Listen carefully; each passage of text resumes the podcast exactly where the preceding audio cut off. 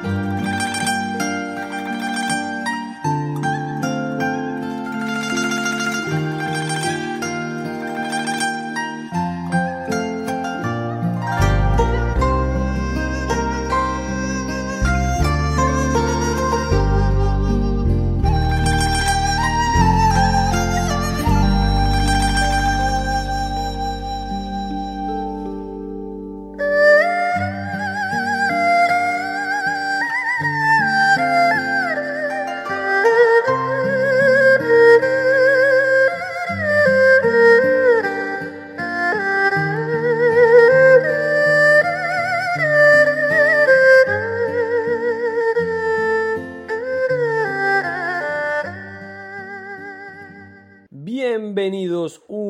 a Historia de Bolsillo.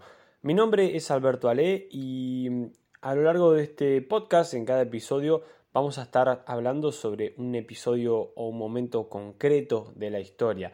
Eh, por supuesto, este podcast tiene como objetivo todos aquellos apasionados de la historia, pero también aquellos que, que quieran interesarse un poquito más o tal vez quieran entretenerse. Recuerden que nos pueden encontrar en Instagram como Historia de Bolsillo, allí nos pueden enviar su mensaje, sus consultas, si hay algún tema del cual les gustaría que habláramos eh, o simplemente lo que quieran, ¿sí? Allí la verdad eh, hemos recibido muchísimos mensajes de todas partes del mundo y la verdad nos ponen muy pero muy contentos. Bueno, bueno, pasemos al tema de este episodio. Vamos a hablar sobre la revolución cultural de Mao Zedong. La gran revolución cultural proletaria fue un movimiento de agitación civil que tuvo lugar en la China de Mao y que, orquestado desde las propias cúpulas del poder, planeaba convertir a cada ciudadano chino en un agente que denunciara y juzgara cualquier acercamiento hacia el capitalismo, incluso entre los altos cargos del Partido Comunista Chino. Hechos tan extremos como simplemente tener gafas de sol o incluso tener un sofá llegaron a ser motivo de castigos públicos o de represiones aún peores. Pero, ¿qué fue lo que justificó esta política tan pero tan agresiva? Miren, en 1912 China dejó de ser un imperio y se convirtió en una república. Si bien las siguientes décadas fueron traumáticas para todo el mundo en general, en el gigante asiático la situación fue, si cabe, aún peor. La fragmentación política generó una guerra civil que duró 23 años entre los nacionalistas y los comunistas, estos últimos inspirados eh, por la experiencia soviética, y al mismo tiempo el país tuvo que hacer frente a los conflictos tanto nacionales como internacionales, como la Segunda Guerra Sino-Japonesa entre 1937 y 1945 y por supuesto la Segunda Guerra Mundial.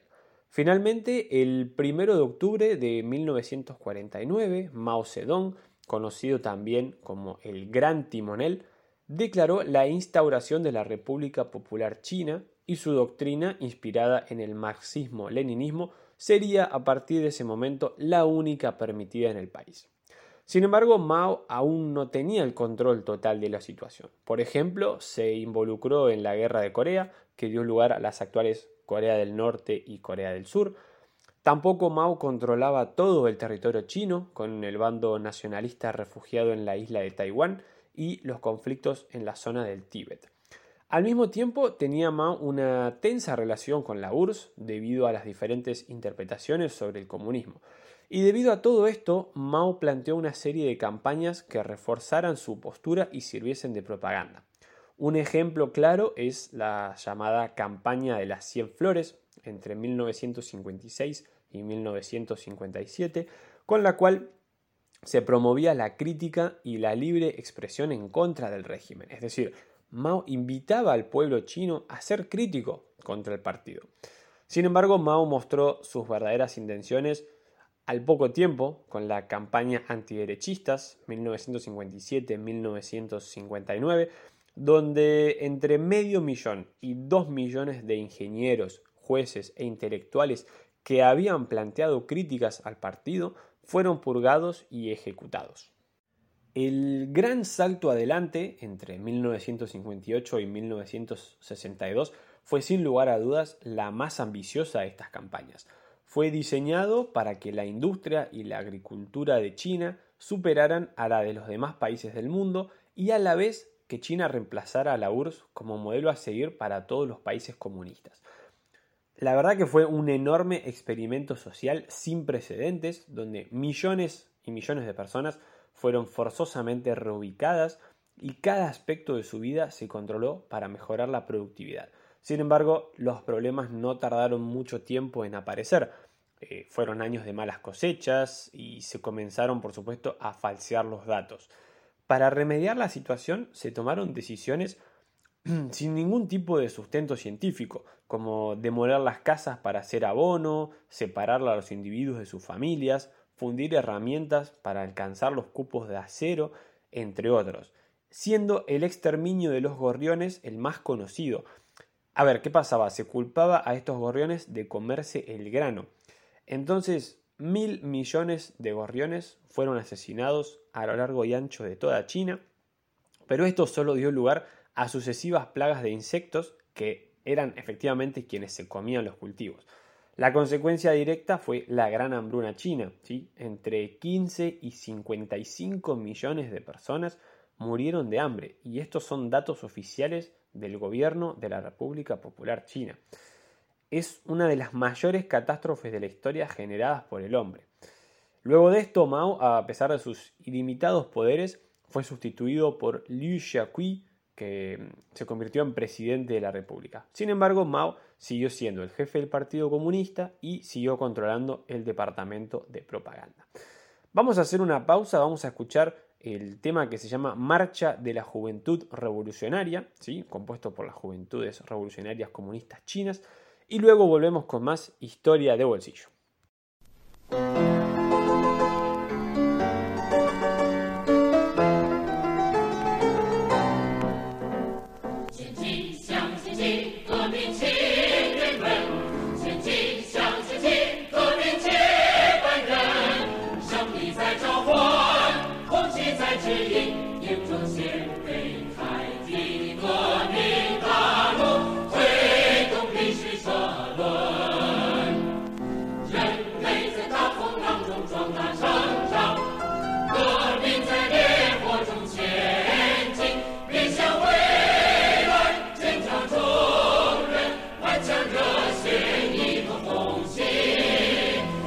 above.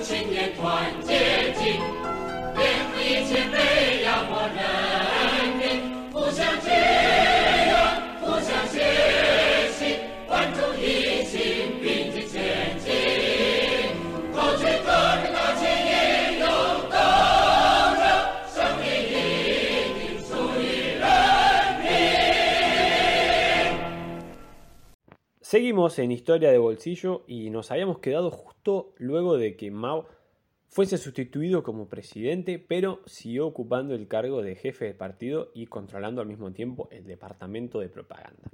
A través de la llamada eh, educación socialista, en el año 1963, Mao trató de reeducar a intelectuales y élites del partido. ¿Cuál fue el resultado? Al menos 77.000 muertos y unos 5 millones de personas purgadas. Sin embargo, y a pesar de estas continuas purgas, siempre aparecían críticos al partido. Y con el objetivo de reeducar ideológicamente ya no a, la, las élites, sino a toda la población china, tuvo lugar, tuvo lugar perdón, la gran revolución cultural proletaria entre 1966 y 1976. Sus objetivos eran purgar a altos cargos del partido por revisionistas y también controlar los medios de comunicación y la cultura. Para lograr estos objetivos, Mao debía contar con un ejército que solo respondiese ante él, es decir, que fuese ajeno al partido. y los elegidos fueron los estudiantes, quienes ya eran ajenos a las tradiciones y se habían formado desde la infancia bajo los conceptos del maoísmo. Estos se autodenominaron guardias rojos, y la mayoría eran estudiantes de secundario deseosos de demostrar su lealtad incondicional a Mao. El líder dio la orden de bombardear el cuartel general del partido y prendió la mecha revolucionaria en el agosto rojo de 1966. A partir de una obra de teatro crítica, alumnos de la Universidad de Pekín interrogaron a sus profesores y criticaron a varios altos cargos del partido. Mao, por supuesto, se puso del lado de los jóvenes, afirmando que, bueno, se sentían oprimidos por las ideas tradicionales, capitalistas y burguesas. El lema de estos guardias fue rebelarse está justificado y así se dio rienda suelta a la violencia. Se suprimieron las clases, la policía y el ejército tenían prohibición directamente desde Mao de intervenir y se les dieron a los estudiantes todos los recursos necesarios para continuar su labor a través de toda China. Hasta el mismo presidente de la República, Louis Jacqui, fue apaleado y encarcelado, donde luego murió al serles negadas sus medicinas. El ministro de Defensa de China, Lin Biao, señaló a los guardias rojos cuáles debían ser sus enemigos, que serían conocidos como las cuatro cosas viejas, las viejas costumbres, la vieja cultura, los viejos hábitos y las viejas ideas. Cualquier cosa relacionada a la religión, a la tradición, a la cultura, al arte, etc., debía ser eliminada y reemplazada por las ideas de Mao. Por ejemplo, se buscó destruir toda historia previa al año 1949, es decir, cualquier cosa que fuese previa a la instauración de la República Popular China. Toda la sociedad del país se vio dividida entre los rojos, que eran comunistas, y los negros, que eran básicamente todos los demás.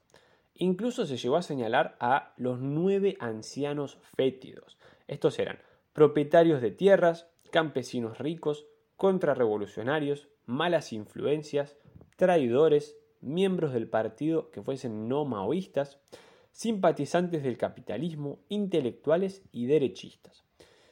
Cosas como tener un pintalabios o llevar ropas tradicionales, tradicionales eran un boleto seguro a ser apaleado.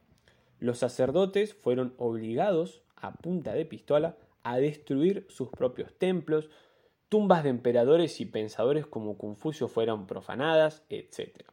Cualquier sospechoso de ser del bando negro era juzgado públicamente, donde hasta sus propios familiares y amigos, temerosos de seguir su suerte, los insultaban y los apaleaban.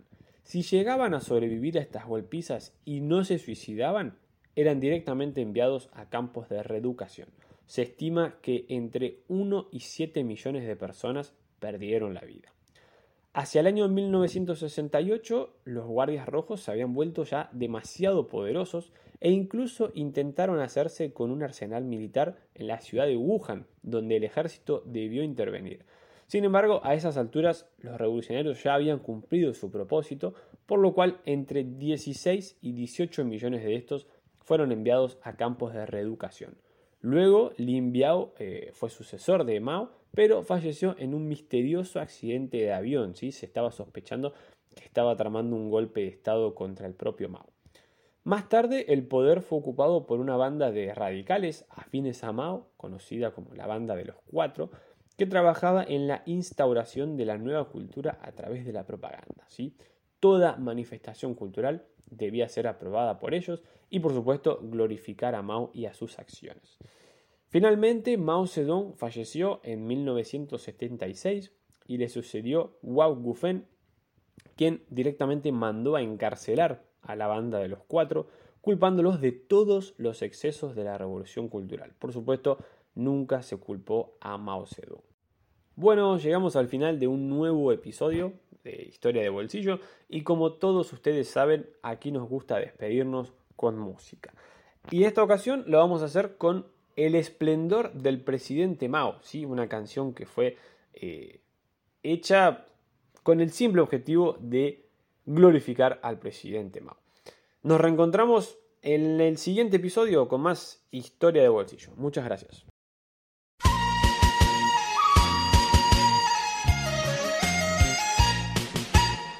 毛主席的光辉，嘎啦呀西若若，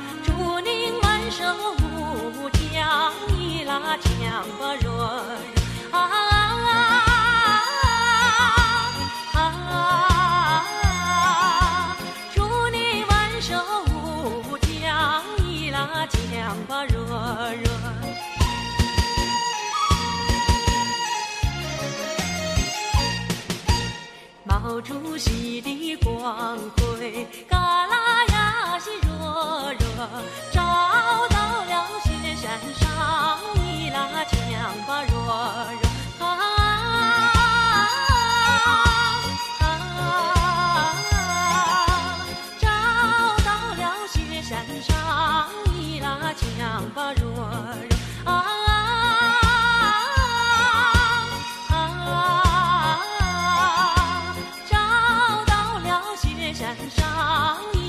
Chẳng.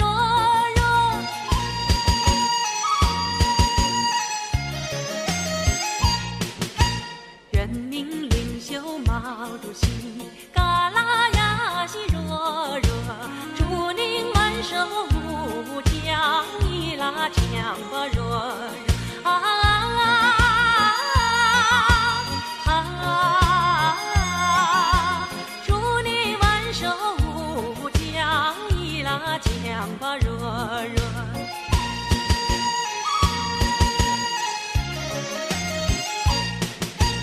毛主席的光辉，嘎啦呀西若若，照到了雪山上，尼拉羌巴。